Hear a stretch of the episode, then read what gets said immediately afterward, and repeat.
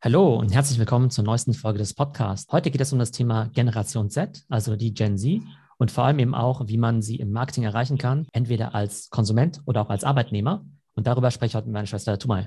Hey, Tumal. Hey, Theo. Ja, total spannendes Thema. Also die jungen Leute, das ist ja immer eine Zielgruppe, von der man oft nicht weiß, wie man sie erreichen soll und äh, wie sie so ticken, worüber sie sprechen, wo sie sich aufhalten. Warum ist es denn jetzt so wichtig, diese Gen Z zu adressieren? Also zunächst mal ist es schon mal sehr bedenklich, wenn wir von den jungen Leuten sprechen, weil es einfach nur zeigt, dass wir halt null dazu und jetzt quasi auch schon uns da psychologisch und wissenschaftlich reinarbeiten müssen, um halt zu verstehen, was cool ist. Aber das ist vielleicht ja schon ein Stichwort, ja? Also wenn du die Gen Z verstehen möchtest, möchtest oder warum solltest du sie verstehen? Du musst sie halt verstehen, weil sie eine sehr große und relevante Konsumentengruppe sind, weil sie natürlich auch diejenigen sind, die am meisten Technologie benutzen, weil die natürlich auch wissen, was cool ist. Die sind eben Trendsetter nicht nur für sich selbst, sondern auch für alle anderen Generationen. Deshalb ist es einfach super wichtig, die zu verstehen. Von welcher Kohorte sprechen wir denn jetzt hier ganz genau, damit einfach die Zuhörer wissen, wie alt sind denn die Leute in der Gen Z? Ja, das Witzige ist ja, dass vor ein paar Jahren ja immer noch von Millennials gesprochen wurde. Und da hieß es ja immer Millennials, das waren ja die Jungen, ja. Instagram-Generation oder die Snapchat-Generation. Wenn man sich das mal anschaut, so Millennials, die sind ja geboren von 1980 bis 1995. Also halt ziemlich alt. Die ältesten Millennials sind halt 41 Jahre alt. Auch die Gen Z ist gar nicht mehr so jung. Die gehen ja von 1995 bis 2010 vom Jahrgang her. Das heißt, die ältesten Gen Zer sind halt auch schon 26 Jahre alt. Das heißt, es sind auch Leute, die vielleicht schon eine Ausbildung abgeschlossen haben, ein Studium abgeschlossen haben, im Leben stehen, wahrscheinlich auch eine ganz gute Kaufkraft haben. Und von daher ist es halt immer ein bisschen witzig, finde ich, wenn Unternehmen sagen, ja, Gen Z, wissen wir nicht so genau. Ja, ja, das sind ja die, die Kiddies, das sind ja die Teenager. Ja, es sind auch Teenager mit dabei. Aber A, Teenager sind auch relevant und B, es sind halt auch äh, mit 20-Jährige dabei. Und deshalb wollen wir uns mit dem beschäftigen. Tendenziell versuche ich die Millennials bei der Betrachtung nicht ganz auszuschließen. Also jetzt mal sagen, jüngere Millennials, die vielleicht unter 35 sind, die gehören auch noch so ein bisschen mit dazu. Also ich spreche dann immer so von dem New Consumer, das heißt einfach Leute, die mit Social Media groß geworden sind. Ich glaube, die älteren Millennials, die 1980 geboren sind, die sind da zum Teil fast schon raus. Aber ich glaube, Millennials, die vielleicht so 1985, 1990 geboren sind, die sind da auch noch ganz gut mit dabei. Ja, und diese Gruppe, über die wir jetzt sprechen, was macht die denn jetzt so besonders? Jede Generation oder jede Kohorte hat ja immer so besondere Merkmale, an denen man sie erkennt hinterher. Ja, was sind denn da die hervorstechenden Merkmale aus deiner Sicht? Vielleicht erstmal ein paar Stichworte und dann können wir ja im Detail darauf eingehen. Aber auf jeden Fall ein anderes Wertebewusstsein, Stichwort Nachhaltigkeit. Dann denke ich bei Gen Z auch immer an Plant-Based Diet, also ne, dass sie einfach nicht mehr zehn Schnitzel und so weiter futtern. Dann natürlich ein ganz anderes Medienverhalten, also Mobile Only, TikTok, Influencer und natürlich auch ein ganz anderes Shoppingverhalten dass die auf andere Brands stehen als jetzt Millennials oder Gen X und natürlich auch primär natürlich online einkaufen. Und das sind eigentlich auch die Themen, über die wir heute auch sprechen wollen. Einmal, was sind diese Werte, wie zum Beispiel Nachhaltigkeit? Ist es alles nur ein Scheinwert oder wird er tatsächlich gelebt? Wie äußert sich das dann eben auch im Konsum? Über welche ja, Medien- und Marketingkanäle kann ich denn Gen Z am besten erreichen? Also vielleicht wollen wir mal über den ersten Punkt Nachhaltigkeit sprechen. Die Gen Z hat ja da wirklich ganz andere Möglichkeiten, sich auch zu informieren und hat da jetzt auch ganz andere Hintergründe. Also Studien haben auch ergeben, dass wirklich die Hälfte der befragten Gen Zler wirklich Angst hat vor der Zukunft, dass aber sie auch motiviert, da wirklich aktiv etwas dagegen zu tun und und das wirkt sich eben auch auf ihr Konsumverhalten aus. Und sie legen einfach viel Wert auf Nachhaltigkeit bei allen Produkten. Was sagst du denn dazu? Wie müssen sich Brands darauf einstellen? Also zunächst mal stimmt es, dass junge Leute einfach viel besser informiert sind über Themen wie Global Warming, über die Klimakrise, Nachhaltigkeit, aber auch welche Folgen Fleischkonsum und so weiter hat. Darüber hat ja vor 10, 20 Jahren ja eigentlich fast niemand gesprochen. Ja? Das heißt, es ist heute deutlich präsenter. Das merkt man auch. Wenn du heute Netflix aufmachst, dann gibt es irgendwie 100 Dokumentationen dazu, dass Fleischessen natürlich nicht so prima ist für den Planeten. Und das sind natürlich auch ganz viele Influencer, die halt drüber sprechen. Ja? Das heißt, die Leute sind erstmal sehr gut informiert und das beeinflusst die Leute auch. Ich glaube schon, dass du in der Kommunikation von Brands halt schon bemerkst, für wen dieses Thema Nachhaltigkeit überhaupt wichtig ist wer das Thema komplett ignoriert. Letztendlich glaube ich aber, dass es dann, ja, muss jede Marke für sich selbst entscheiden, wie wichtig das für sie ist. Aber ich glaube, wenn du viel über Nachhaltigkeit sprichst und auch tatsächlich was dafür tust, dann glaube ich, tust du nicht nur was Gutes für den Planeten, sondern sammelst auch sehr viele Beliebtheitspunkte weil es einfach Sachen sind, die halt Konsumenten heutzutage eben sehr, sehr wichtig sind. Ich glaube, dass Marken sozusagen ignoranter daherkommen, wenn sie halt solche Themen wie Klimaschutz irgendwie ignorieren, aber auch zum Beispiel sowas wie Social Justice in den USA, dass die Menschen heutzutage sozial orientiert sind, mehr orientiert sind in Richtung Nachhaltigkeit und dementsprechend fühlen sich natürlich auch bei den Brands wohl, die eben auch diese Werte leben. Jetzt ist ja Nachhaltigkeit nicht nur Umweltschutz. Ähm, welche Aspekte gibt es denn da noch? Also ganz wichtig natürlich das Thema Ernährung. Also wenn ich jetzt irgendwie junge Leute treffe, dann gibt es erstaunlich viele davon, die halt naja, nicht komplett vegan sind, aber halt schon sehr plant-based essen. Gerade am Wochenende war ich auch wieder in München im Glockenbachviertel und da sind irgendwie die ganzen hippen Restaurants alle so vegane Restaurants und sitzen auch ganz viele junge Leute drin. Bedeutet aber auch, dass wenn ich jetzt ein Konsumgüterhersteller wäre, dann würde ich jetzt wahrscheinlich nicht unbedingt viel auf Fleischprodukte setzen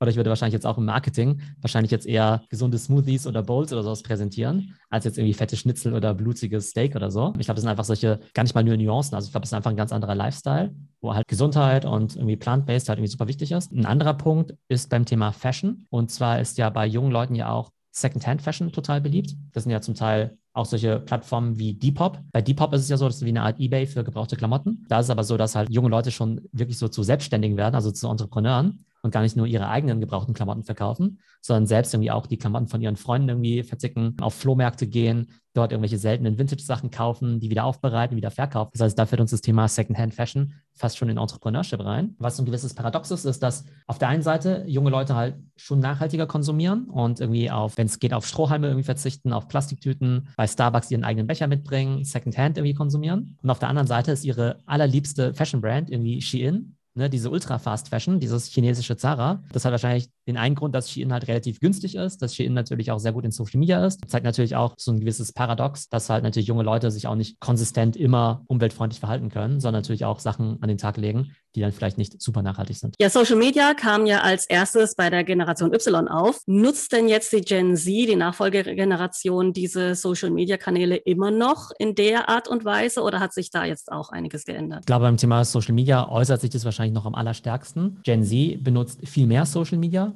aber natürlich auch andere Plattformen. Das heißt, wenn wir jetzt an diese Gen X denken, die sind ja noch älter, das sind ja quasi die Leute, die vor 1980 geboren sind, also die Gen X und die Boomer, also die benutzen halt ganz viel Facebook. Die Gen Y, die benutzen halt ganz viel Instagram. Bei der Gen Z wird es jetzt natürlich spannend. Die benutzen natürlich primär TikTok, benutzen ganz viel YouTube, sehr viel Snapchat. Instagram benutzen sie schon auch, aber bei weitem nicht so viel wie eben TikTok. Sie sind total viel bei Gaming unterwegs, sind ja für sie quasi auch schon, schon Social Networks, wenn ihre Freunde halt irgendwie auf Roblox oder Fortnite oder so sind. Mhm. Die schauen sich natürlich viel Gaming bei Twitch an, benutzen, halt wichtig, kaum Facebook und schauen eigentlich fast kein TV sondern eigentlich nur noch sowas wie Netflix oder YouTube. Und was bedeutet das jetzt für die Marketingmenschen, wenn sie an diese Gen Z herantreten wollen? Also diese ganzen Plattformen sind ja total diversifiziert und man hat ja nicht mehr die eine Marketingstrategie, wo man früher zum Beispiel einfach einen Fernsehspot oder einen Radiospot produziert hat und versucht hat, damit alle zu erschlagen. Wie würdest du sagen, könnte man denn vorgehen, um die Gen Z auf diesen verschiedenen Plattformen zu erreichen? Also zunächst mal glaube ich, dass es wichtig ist, sein Marketingbudget sehr stark zu konzentrieren auf eine Handvoll Plattformen. Wenn man die Gen Z erreichen möchte, dann würde ich wahrscheinlich den TV-Spend und den Facebook-Spend so ungefähr gegen Null setzen, ja, weil du da einfach keine Chance hast, die Leute zu erreichen. Ich würde extrem stark auf TikTok setzen, definitiv. Sehr stark auf Influencer, die eben eben auf solchen Plattformen wie TikTok, Instagram, äh, YouTube und so weiter auch aktiv sind. Das Ding ist eben nicht nur, dass Gen Z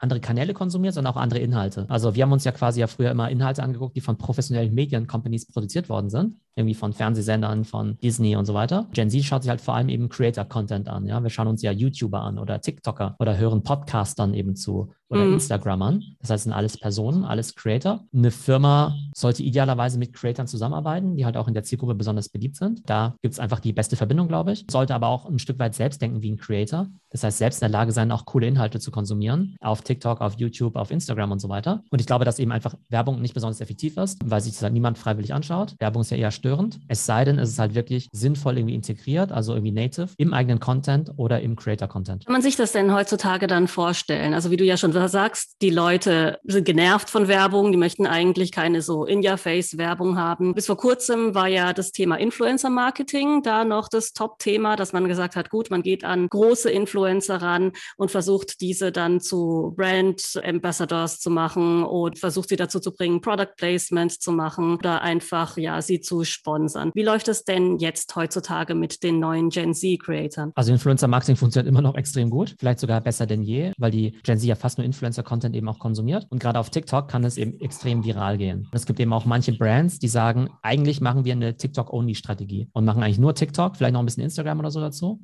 Ähm, ignorieren alle anderen Kanäle eben komplett und setzen eben ganz stark auf Influencer. Ich glaube, der Unterschied ist jetzt so ein bisschen, dass man in der Vergangenheit halt eher auf diese großen Influencer-Kooperationen gesetzt hat, wo man sagt, hey, ich mache jetzt was mit einer Kim Kardashian oder Kylie Jenner oder einer Pamela Reif. Das Problem ist natürlich, dass die A sehr teuer sind und B bringt so ein einmaliger Push auch nichts. Du kannst dir ja vielleicht nur einmal im Jahr Kylie Jenner leisten Und auch wenn die eine riesen Reichweite hat, bringt es halt nichts oder nicht so viel, wenn die halt einmal was postet. Und ich glaube, spannender ist es, wenn du halt echt so ein Influencer-Netzwerk aufbaust mhm. mit 100 oder sogar Tausenden von Influencern, mit denen du regelmäßig zusammenarbeitest, weil du halt dadurch deine Zielgruppe irgendwie extrem gut abdecken kannst. Also nehmen wir an, du hast jetzt eine bestimmte Zielgruppe, dann willst du ja nicht nur eine Person haben, die für dich ein Ambassador ist, sondern du willst ja vielleicht in deinem Ambassador-Netzwerk irgendwie Männer und Frauen haben mit verschiedenem Alter, vielleicht auch mit einem verschiedenen Look und so weiter. Und deshalb ist es halt wichtig, eher mit vielen Leuten zusammenzuarbeiten, die dann eben auch langfristig und regelmäßig deine Produkte präsentieren. Wenn du es halt richtig gut machst, kann man in dieser TikTok-Blase zum Beispiel deinen Produkten kaum noch entgehen, weil die halt mehr oder weniger überall eben platziert sind und das dann mittlerweile mit der Zeit natürlich schon sehr, sehr effektiv. Also das heißt, die neue Marketing-Tätigkeit wäre quasi nicht selber Content zu produzieren oder einen Werbefilm zu produzieren, sondern mehr so eine Art Netzwerken, wenn ich dich richtig verstehe. Also man muss dann die vielleicht sogar Micro-Influencer ausfindig machen, die Landschaft sondieren, gucken, wer könnte denn geeignet sein, um als Markenbotschafter zu fungieren dann diese Kontakte erstmal knüpfen und pflegen. Genau, also mit Influencern zusammenzuarbeiten, das musst du ja auch skalieren können. Es ist vielleicht noch relativ einfach, mit ein oder zwei Influencern zusammenzuarbeiten, aber jetzt mit Hunderten oder Tausenden ist halt natürlich schon relativ schwierig. Das heißt, da musst du auch intern ein Team aufbauen, das es eben kann, aber eben auch Prozesse und Tools, dass du irgendwie sagst, hey, wenn ich jetzt irgendwie Sony bin, Kameras an X Kamera-YouTuber rausschicke oder ich bin irgendwie Apple und muss irgendwie zusehen, dass 1000 Leute meine iPhones als Review-Unit bekommen, dann brauchst du ja einen Prozess dafür, dass es irgendwie auch alles gut funktioniert. Das heißt, da muss auf jeden Fall Strukturen schaffen, um Influencer-Marketing zu skalieren. Dennoch müssen sie natürlich auch eigenen Content produzieren, ja. Also was sie nicht machen sollen, ist jetzt zu sagen, ich mache jetzt zweimal im Jahr einen Werbespot und gebe jetzt irgendwie 5 Millionen für TV-Werbung aus. Aber idealerweise sollte halt jede Brand halt auch schon viel eigenen Content produzieren. Ich spreche auch immer gerne davon, dass ne, jede Company ja zu einer Media Company wird. Das bedeutet das. Das bedeutet ja, dass jede Company neben den Influencer-Kooperationen selbst in der Lage sein sollte, ganz viele TikToks zu machen, YouTube-Videos auf Instagram zu posten, vielleicht Integration in Online-Games zu haben, Podcasting, Newsletter und so weiter. Und deshalb brauchen halt Unternehmen eigentlich auch eine eigenständige Redaktion. Ne? Eine Media Company hat ja auch eine Redaktion mit Redakteuren, mit Kameraleuten, mit Audioleuten, mit Leuten, die Bildbearbeitung machen können und so weiter. All das brauchst du halt im Team. Und ich glaube, da wo in der Vergangenheit gesagt hast, hey, ich habe jetzt mein Marketingbudget und gibt es aus für TV-Werbung, für Print und für Google und Facebook-Ads, geht der Trend jetzt eher dahin, dass du sagst, hey, ich habe einen riesen Topf für Influencer-Marketing, aber habe auch einen riesigen Topf um eigenen Content zu produzieren. Kannst du da ein paar Beispiele nennen, welche Brands das schon besonders gut machen? Also gibt es einige Brands, die da extrem erfolgreich sind. Die habe ich ja auch in der Vergangenheit schon mal in anderen ähm, Podcasts erwähnt. Das heißt, wenn ihr da nochmal genauer reinhören wollt, gibt es ja den Deep Dive dazu. Shein, enorm erfolgreich, 22 Millionen Follower auf Instagram, 15 Milliarden oder 20 Milliarden Views auf TikTok. Die arbeiten eben auch mit diesen 10.000 Mikroinfluencern zusammen. Das sind jetzt mehr wert als H&M für eine chinesische Marke, die noch nicht mal in China verkauft, sondern nur im Ausland verkauft. Da haben sie quasi diesen Code, ja, diesen Gen Z Marketing Code extrem gut geknackt. Dann eine Company wie Gymshark, das ist ja eine Fitness-Brand, aber zum Beispiel auf TikTok deutlich beliebter als Adidas oder als Nike obwohl sie ja nur einen Bruchteil von dem Marketingbudget haben. Dann haben wir eine Brand wie Bang Energy, das ist quasi das Red Bull von TikTok, also so ein Energy Drink, der aber halt bei diesen ganzen US-TikTokern und Content-Creator-Häusern und so weiter immer eben ja omnipräsent ist und deshalb eben auch sehr, sehr beliebt. Und vielleicht eine etablierte Firma, die es halt sehr gut macht, ist eben wirklich Gucci. Mhm. Und das ist halt deshalb spannend, weil man ja bei Luxusmarken ja erst recht denken müsste, Mensch, die müssen sich ja nicht um die Gen Z kümmern, weil die wenigsten Gen Zer haben ja vermeintlich Geld, um sich jetzt teure Sachen zu kaufen. Tatsächlich macht aber Gucci mehr als die Hälfte seines Umsatzes mit Kunden wow. unterhalb von 30. Die sind halt überall aktiv, die machen halt überall mit. Instagram und sowas machen sie natürlich alles. Die haben eine sehr gute TikTok-Präsenz, gerade auch bei Influencern. Die gibt es in Roblox. Die machen digitale Sneaker, die machen Augmented Reality, die machen Metaverse, die machen NFTs und so weiter. Also sind echt überall mit dabei. Ziehen dadurch natürlich auch die Early Adopter an, die ja tendenziell Kohle haben und B natürlich auch halt die Meinungsmacher sind. Und das machen sie halt schon sehr gut. Viele Unternehmen, die sich jetzt vielleicht denken, ja, hm, Gen Z-Marketing, ich weiß nicht so recht. Ja, klar kann das irgendwie Bang Energy und Gymshark irgendwie gut machen, denn die können ja auch von Null anfangen, ja. Also ja, stimmt, du hast es einfacher, wenn du bei Null anfängst. Aber es gibt eben auch Companies wie Gucci, die mega viel Prestige haben, die alle alten Kanäle auch gemacht haben oder machen und trotzdem jetzt so all in in diese ganzen neuen Welten reingehen. Ich finde es ja super spannend, dass du sagst Gucci, ja, also bleiben wir mal bei diesem Beispiel einfach als Best Practice Beispiel, dass die jetzt auch bei Roblox sind, bei Fortnite, ähm, aber auch die alten Social Media Kanäle alle bedienen. Du hast dir das ja auch genauer angeschaut. Also wie kann man sich das vorstellen? Haben die jetzt die eine Strategie, wo sie dann auf allen Kanälen gleich auftreten oder passen die das dann jeweils auch an, an die jeweiligen ja, Kanäle sowieso vom Format her? Her. Was ich damit meine, ist, promoten die dann auch andere Produkte jeweils, wo sie sind? Weil da kommen wir ja dann dazu, was kauft denn die Gen Z eigentlich? Da hätte man jetzt Gucci ja nicht gleich als ersten Namen in den Kopf bekommen. Wie schaffen die das und mit welchen Produkten kann man auf die Gen Z zugehen? Kommt es jetzt nur aufs Marketing an oder gibt es da bestimmte Produkte, die ziehen und welche, die nicht ziehen? Also, wenn du in die Gucci-App reingehst, dann siehst du halt oben erstmal die klassische Gucci-Kommunikation, so wie du es dir vorstellst. Also mhm. total teuer und total luxuriöse, glamouröse Models und so weiter und natürlich die ganz teuren Produkte. Wenn du ein bisschen runterscrollst, dann siehst du halt plötzlich diese digitalen Sneaker. Wenn du in Roblox gehst, dann siehst du halt irgendwie so ein Roblox-Pixel-Männchen was halt irgendwie so Gucci-Klamotten trägt. Also ein ganz anderer Look irgendwie, ja. Die passen sich da schon sehr stark an die Zielgruppe an, haben es einerseits schon in der gleichen App, dass du halt irgendwie alles finden kannst. Also die haben jetzt nicht irgendwie die Gucci für Gen Z Submarke gegründet, sondern das läuft irgendwie schon alles unter Gucci, ja. Aber gleichzeitig äh, müssen sie jetzt vielleicht ihren älteren Kunden jetzt nicht unbedingt jetzt Roblox direkt vor die Nase halten, weil es vielleicht auch nicht so viel bringt. Aber dann haben sie natürlich Einstiegsprodukte, wie halt so ein Logo-Gürtel. Und da haben sie natürlich jetzt digitale Produkte wie digitale Handtaschen, wobei auch da gibt es zum Teil digitale Sneaker von Gucci für 10 Dollar, ne, die halt einfach sehr, sehr günstig sind. Aber dann gibt es auch wieder so Limited Edition Dinge, die fast schon so in Richtung NFT gehen die dann mhm. irgendwie auch ein paar tausend Dollar kosten. Das ist echt super spannend. Kannst du aus diesem Beispiel schon irgendwie ja analysieren, wie die Gen Z angesprochen werden will? Also jetzt haben wir ja da an dem Beispiel Gucci schon gesehen, sie sprechen sie auf verschiedenen Ebenen an, verschiedene Produktklassen, auch verschiedene, auch verschiedene Preissegmente. Gibt es denn diese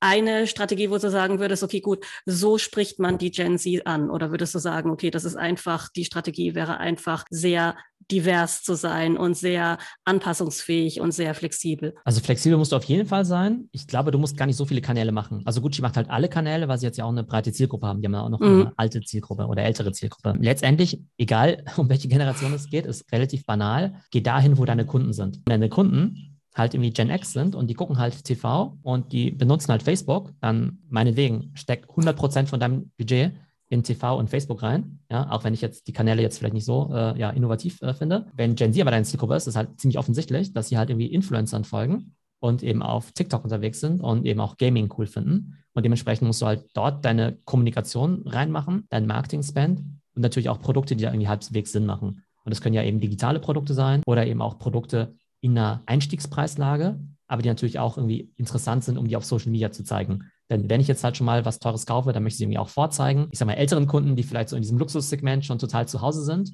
die mögen es ja manchmal auch wieder ein bisschen schlichter und dezenter. Bei jüngeren Kunden ist dann vielleicht tatsächlich sowas wie dieser Gucci-Gürtel, was ganz gut ist, um eben auch so ein Logo zu zeigen. Früher hat man ja immer gesagt, Produkte müssen irgendwie Instagrammable sein, also visuell stark ansprechend sein. Und heute müssen sie quasi TikTokable sein, also quasi auch auf TikTok was ja machen. Ja, das auf jeden Fall. Ich würde aber auch gerne hier auch nochmal auf ein anderes Produkt kommen oder Produkte, über die du ja in letzter Zeit vermehrt gesprochen hast, die äh, aus meiner Sicht ja sehr spezifisch sind für die Gen Z, nämlich die digitalen Produkte. Du hast es vorhin ja schon erwähnt, digitale Sneaker zum Beispiel, auch von Gucci in unserem Best Practice Beispiel. Hier ist ja die Ziel Zielgruppe auch wirklich bereit, Geld dafür auszugeben. Vielleicht hast du da noch mal ein paar Beispiele, was es da alles gibt jetzt außer Fortnite-Skins. Wenn es Produkte gibt, die sozusagen relativ spezifisch auch für Gen Z sind, also bevor wir zu digitalen Produkten kommen, ich glaube bei physischen Produkten, Sneaker, mega wichtig, Streetwear, mega wichtig, dann natürlich Tech, also iPhones, wahrscheinlich somit das wichtigste Produkt im Leben von jungen Leuten. Also ich meine ja damit auch nicht Handys, sondern speziell iPhones. Das gerade im Westen, in äh, USA und in Europa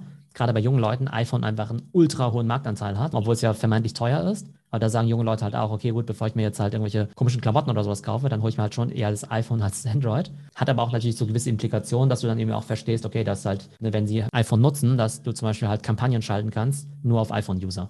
Das kannst du mhm. irgendwie einstellen. Wenn du jetzt irgendwie eine Instagram-Werbung schaltest, kannst du ja irgendwie sagen, Frauen zwischen 19 und 25, die in Berlin leben und sich für Yoga interessieren. Aber dann kannst du ja auch sagen, soll nur ausgespielt werden, nicht auf Facebook, sondern auf Instagram und nicht auf Android, sondern auf iPhone als Beispiel. Ne? Das heißt, du mhm. kannst halt diese Information schon sehr gut fürs Targeting nutzen. Jetzt kommen wir zu digitalen Gegenständen. Skins in Online-Games sind halt schon relativ gut gelernt. Der nächste Schritt ist jetzt ja Krypto. Also junge Leute interessieren sich auch sehr viel für Krypto. Das heißt, wenn wir generell auch über so das Investitionsverhalten sprechen, mhm. dann sind junge Leute jetzt keine Leute, die sich für, also nicht Bausparen interessieren oder für Immobilien. Jetzt wahrscheinlich jetzt auch nicht für BMW-Aktien oder so, sondern wenn dann halt für Tech-Aktien, ja, irgendwie so Tesla, Apple, eigentlich aber eher für Krypto, ja, Bitcoin, Ethereum oder sogar jetzt eben auch für NFTs, weil das natürlich wie, ja, Spekulation ist, das macht natürlich auch irgendwo Spaß, da wird zum Teil natürlich auch gezockt, vielleicht auch ohne das richtige Hintergrundwissen. Da wird ja auch in diese Meme-Stocks investiert, über die wir ja schon gesprochen haben, ne? also diese Robin Hood-Trader, die dann in sowas wie AMC oder GameStop oder so investiert haben. Aber das ist halt auch so diese Crowd, die sich halt auch in diesen ganzen Foren rumtummelt und sich halt unter anderem mit sowas wie Board Apes oder CryptoPunks beschäftigt. Und natürlich nicht erst ab dem Zeitpunkt, wo die Dinger irgendwie eine halbe Million kosten, sondern halt schon viel früher. Es gibt sicherlich einige Gen Zer da draußen, die sitzen auf Millionen Dollar an Krypto und NFTs, wenn du halt irgendwelche Trends verstehst, weil du dann halt schon geblickt hast, dass Board Apes was Cooles ist als es irgendwie 150 Dollar gekostet hat. Was würdest du denn jetzt abschließend sagen? Deine Top 3 Tipps fürs Gen Z-Marketing? Also Top 3 Tipps. Erstens, auf wenige Kanäle fokussieren, wo die Gen Z eben auch tatsächlich unterwegs ist. Das ist dann eben primär TikTok, Instagram, YouTube und je nach Zielgruppe vielleicht auch so ein bisschen in den Gaming-Bereich reinschauen aber definitiv eben nicht Facebook, TV und vermutlich sogar Google, nicht so besonders relevant. Der zweite Tipp ist ganz eng mit Influencern und Content Creators zusammenarbeiten, idealerweise auf Augenhöhe, denn gerade die besten Creator, die haben mittlerweile echt ziemlich viel Verhandlungsmacht. Also die warten jetzt nicht nur darauf, dass irgendeine Brand denen irgendwie ein bisschen Kohle gibt, weil die haben genug Kohle, aber wenn man da vielleicht eine richtige Partnerschaft draus machen kann, die langfristig ist, wo man vielleicht sogar gemeinsam Produkte entwickelt, das kann eben extrem spannend sein. Aber definitiv Creator sollte ein riesiger Teil im Marketingbudget sein. Ne? Also nicht irgendwie 2%, sondern eher ein paar zig Prozent, wenn du die Gen Z erreichen möchtest. Und der dritte Punkt ist aus meiner Sicht eben, selbst zu einer Media Company zu werden. Das heißt eben auch selbst in der Lage sein, wie ein Creator super guten Content zu produzieren, regelmäßig, täglich auf TikTok, Instagram, YouTube posten zu können, Podcasts zu machen, Newsletter und so weiter. Ich glaube, diese Punkte sind aber ehrlich gesagt jetzt nicht nur für Gen Z-Marketing relevant, sondern für alle anderen Zielgruppen auch. Ne, einfach dieser ganz klare Fokus, dass egal, wo deine Zielgruppe ist, die werden halt ganz stark auf zwei bis drei Kanälen vertreten sein. Versuch, die zu identifizieren und die dann eben richtig gut zu machen. Ja, und ich denke, als ganz, ganz abschließendes Fazit kann man sagen, es lohnt sich auf jeden Fall weil alles, was man da ins Marketing steckt, steckt man in die Zukunft seiner eigenen Marke. Alle Kanäle, die man jetzt hier erschließt oder die Erfahrungen, die man damit sammelt, auch mit diesen ganzen Formaten und mit diesen ganzen Netzwerken, die zahlen ja dann eben auf zukünftige Generationen von Kunden ein. Ja, Theo, du hilfst ja auch Firmen dabei, die Gen Z besser zu verstehen und auch an sie heranzutreten. Wie genau machst du das denn? Also es gibt eigentlich zwei verschiedene Formate. Das eine ist halt eher in Richtung Beratung das andere eher in Richtung mhm. Workshops, manchmal eben auch integriert. Aber es geht eigentlich darum zu analysieren, was machen wir jetzt eigentlich schon bei diesen ganzen Kanälen? Wie gut sind wir denn schon in TikTok, Influencer Marketing, auch User-Generated Content, auch ein super wichtiges Thema, dass ich da einfach eine Analyse vom Status quo mache und dann eben den Companies zeige, wie man es eben besser macht, was vielleicht auch Best Practices sind. Idealerweise macht man es dann eben nicht nur mit irgendeiner Präsentation, wo dann irgendwie 300 PowerPoint-Folien sind und man denen sagt, ja, so muss es besser gemacht werden, sondern in der Regel erarbeiten wir uns das dann halt auch noch gemeinsam in Workshops, wo das Ganze dann aber auch umgesetzt werden kann. Das heißt, ich würde zum Beispiel den TikTok-Account analysieren von der Company, dann die Ergebnisse im Workshop vorstellen und die Änderungen, die sollten dann idealerweise bis zum nächsten Workshop dann eben schon umgesetzt werden, damit wir uns dann zum Beispiel die Woche drauf das Thema Influencer-Marketing angucken. Das heißt, ich glaube, da ist so ein fließender Übergang irgendwo so zwischen Analyse, Beratung und eben auch Schulung. Weil am Ende, glaube ich, ist es für alle Companies immer am besten, ganz viel Inhouse-Kompetenz zu haben. Die sollen ja nicht wie in der alten Medienwelt einfach nur sagen, ja, habe ich verstanden, jetzt buche ich da mal ganz viele Anzeigen, sondern idealerweise, okay, das habe ich jetzt verstanden, jetzt mache ich mal selber. Jetzt mache ich entweder selber mal meinen Content, buche selber mal meine Kampagnen ein oder suche mir selbst mal die Influencer raus mit denen ich jetzt zusammenarbeite. Ja, und wer sich dafür interessiert, kann ja einfach dann auf deiner Homepage nachschauen, welche Angebote du hast oder dich einfach ansprechen. Genau, einfach auf LinkedIn ansprechen oder per E-Mail. Ja, fand ich auf jeden Fall wieder sehr spannend, worüber wir heute gesprochen haben. Und auch die Gen Z bleibt weiterhin ein spannendes Thema. Ich freue mich auch schon auf weitere Gespräche zu diesem Thema und ja, bis zum nächsten Mal. Ciao. Ciao.